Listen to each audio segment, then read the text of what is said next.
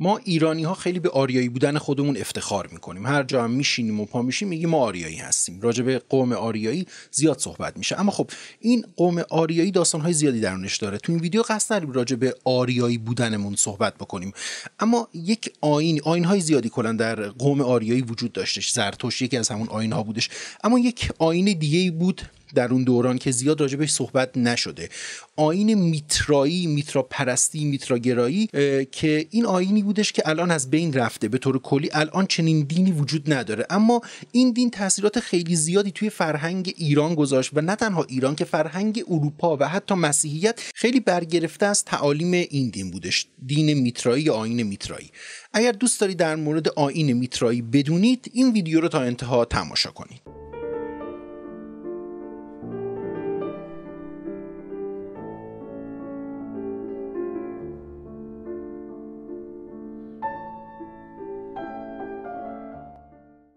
دوستان سلام. من آرمان هستم و با یک ویدیویی دیگه از کانال یوتیوب Deep Podcast با شما همراهم. قبل از شروع داستان اگر دوست دارید می‌تونید این کانال رو subscribe بکنید. به مرور زمان تعداد ویدیوهای ما هم داره بیشتر میشه. وقتی subscribe می‌کنید به آرشیو ویدیوها دسترسی پیدا می‌کنید هر زمان که دوست داشتید وقتتون آزاد بود می‌تونید تشریف بیارید و ویدیوها رو تماشا بکنید. اگر زنگوله رو هم بزنید به محض اینکه ویدیو منتشر بشه یک notification برای شما میاد. یه اطلاعیه میاد که اگر دوست داشتید همون لحظه می‌تونید بزنید و ویدیو رو تماشا بکنید. می‌تونید کامنت هم بذارید برای ما و نظرتون رو راجع به ویدیویی که الان قرار ببینید بنویسید یا حتی بنویسید که موضوع موضوعات آینده ما در مورد چه چیزهایی باشه؟ شما می نویسید ما تحقیق می‌کنیم و خدمتتون ارائه میدیم. بریم به سراغ داستان جذاب آین میترایی.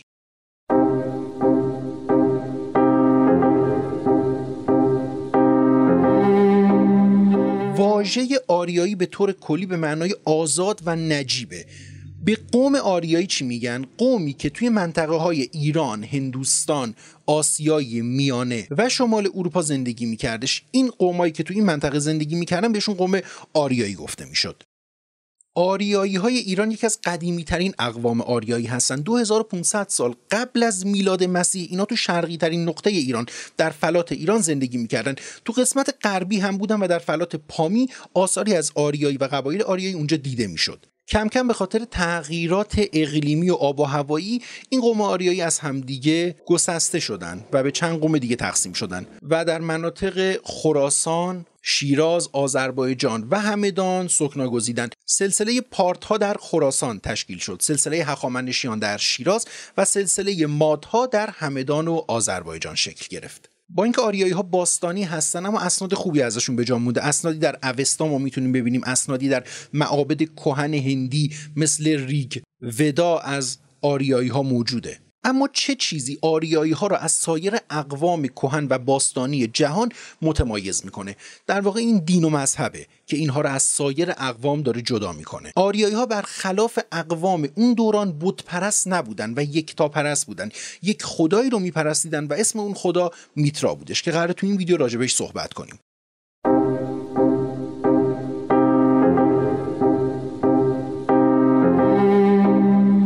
میترا اسم ایزد اقوام آریایی بودش که نماد تعهد و سرسپردگی قوم آریایی بود. کلا آین میترایی یه اسم دیگه هم داره که بهش میگن مهر پرستی این آین اون زمان با نمادها درگیر بودش. یعنی نمادهایی که شما خب خودتون می‌دونید الان فراماسونری هست خیلی از سبکهای تفکری هستش و از نماد دارن استفاده می‌کنن. این آین در اون زمان از نماد برای معرفی خودش استفاده میکردش. پنج نماد اصلی آین میترایی عبارت بودند از صلیب درخت کاج ناقوس گردونه مهر و خورشید. در پرستشگاه مهری روز 25 دسامبر که مصادف با تولد حضرت مسیح هم هستش در واقع روز تولد خداوندگار و روز تجلی و تولد مجدد جهانه. در مورد تولد میترا هم دو روایت خیلی جالب وجود داره.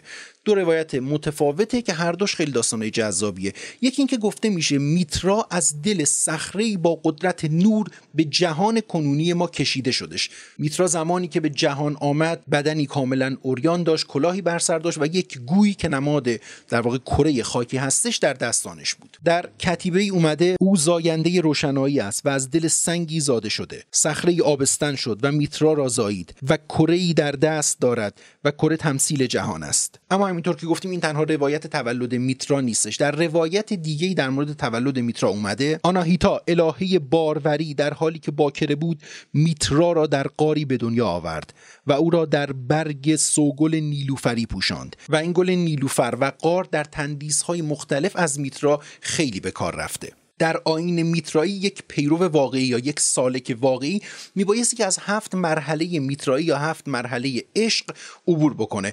این هفت مرحله همون هفت مرحله ای که بعدها فردوسی تو شاهنامه به عنوان هفت خانه رستم داره ازش یاد می‌کنه. هفت خانه رستم برگرفته از همون هفت طریقت سیر و سلوک میتراییه. درجات هفتگانه هم به این صورته. درجات هفتگانه برای تشرف به میترائیسم هم عبارت از یک کلاق آب دو همسر باد سه سرباز خاک چهار پارسی نشان دهنده ایرانی بودن این آین و این دینه. پنج شیر یا آتش. شیش پیک خورشید نماینده خدا در زمین. هفت پیر آموزگار.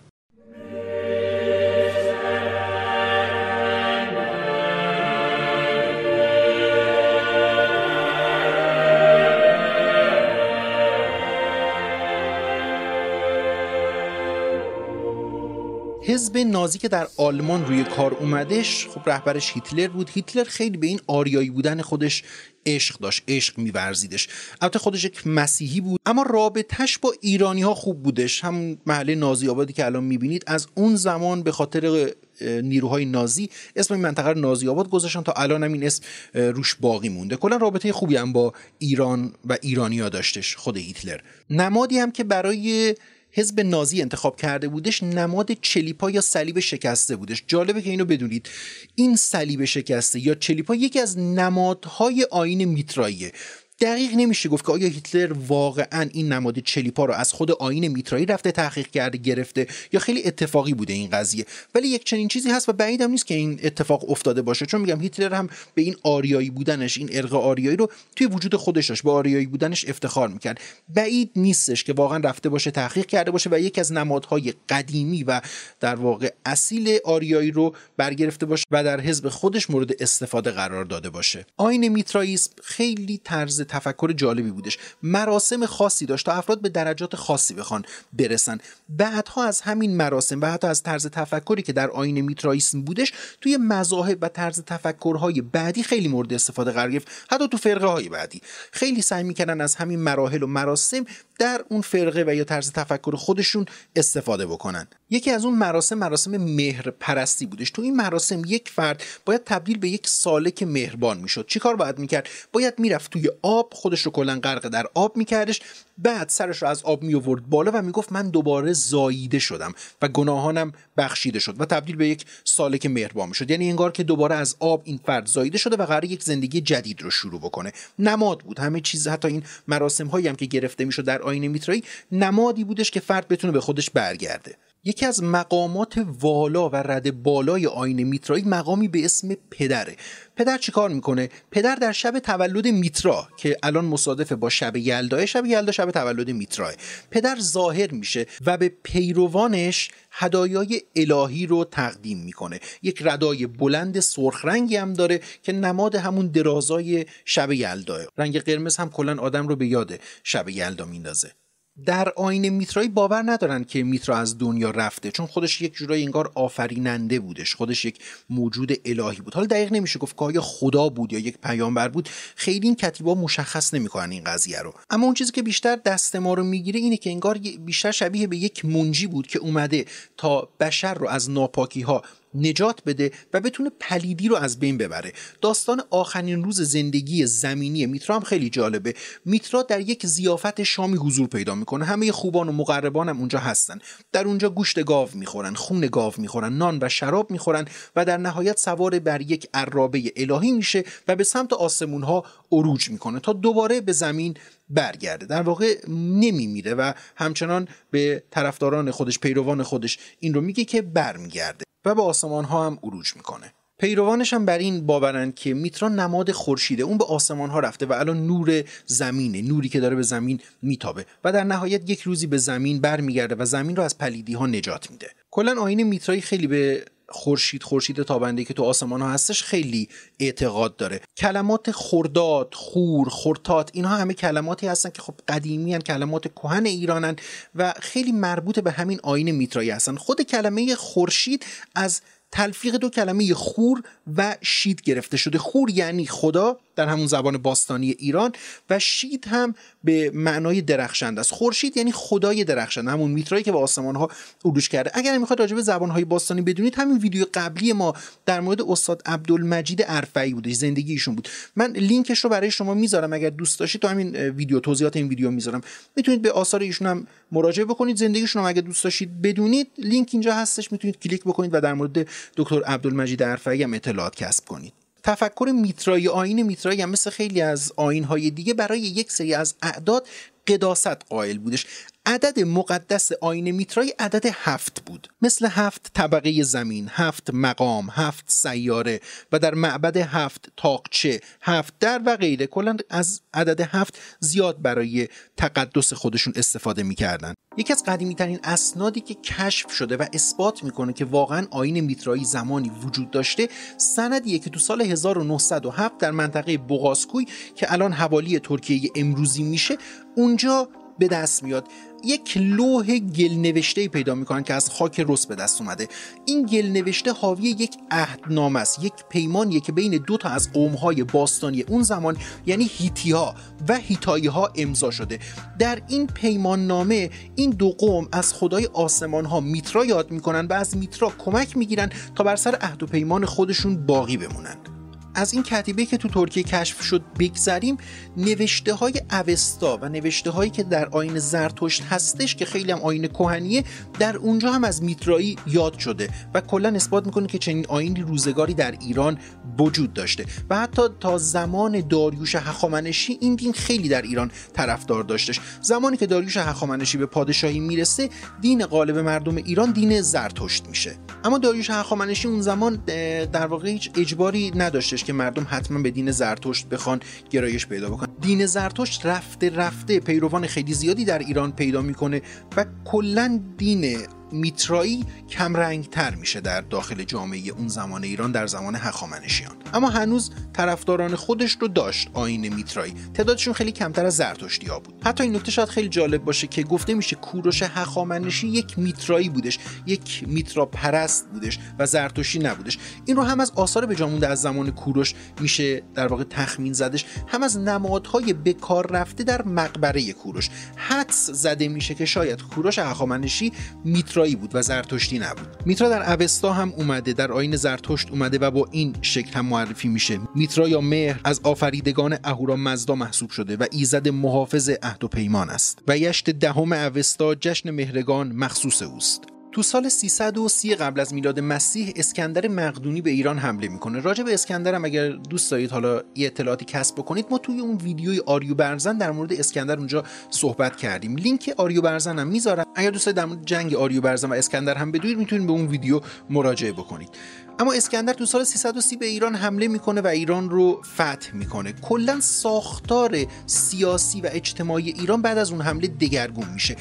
میترا پرستا گفتم همچنان بودن در ایران اما در طبقات رد بالای جامعه محسوب می شدن این افراد از ایران رفتن بعد از اون جنگ و بیشتر به کشورهای غربی به سمت مغرب زمین حرکت کردن. به امپراتوری روم و سرزمین های اون سمت حرکت کردن و با خودشون آین میترایی رو هم بردن. یعنی این طرز تفکر میترایی رو با خودشون به سرزمین روم بردن و در اونجا با خیلی از بزرگان صحبت کردن و حتی طرفداران و پیروانی هم برای آین میترایی تونستن پیدا کنن. رفته رفته پیروان آین میترایی در اروپا زیاد شدن. در روم در بریتانیا و حتی شمال آفریقا آین میترایی پیروانی داشتش. این اتفاق هم توی یک شب اتفاق نیفتاد. گفتیم تو سال 330 قبل از میلاد اسکندر مقدونی حمله کردش. 600 سال این قضیه طول کشید. یعنی تا قرن دوم و سوم پس از میلاد مسیح همچنان تعداد خیلی زیادی از افرادی که در اروپا زندگی می‌کردن پیرو آین میترایی بودن. اسمش رو هم گذاشته بودن آین رازهای میترایی یا رازهای پارسی رازهای ایرانی؟ اسم اون مذهب بودش. جوری که تو سال 57 پس از میلاد تیرداد اول پادشاه ارمنستان وقتی که می‌خواست تاجگذاری بکنه از نرون پادشاه روم به عنوان بزرگترین فرمان روای جهان یاد کرد و خودش رو زیر پرچم نرون معرفی کردش و گفت آین میترا اما که کلا مراسمش به سبک آین میترایی برگزار شدش. و از یه طرفم اعلام کردش که آین میترایی یک رابطه دوستانه عمیق بین ملت ارمنستان و رومیان برقرار کرده. Música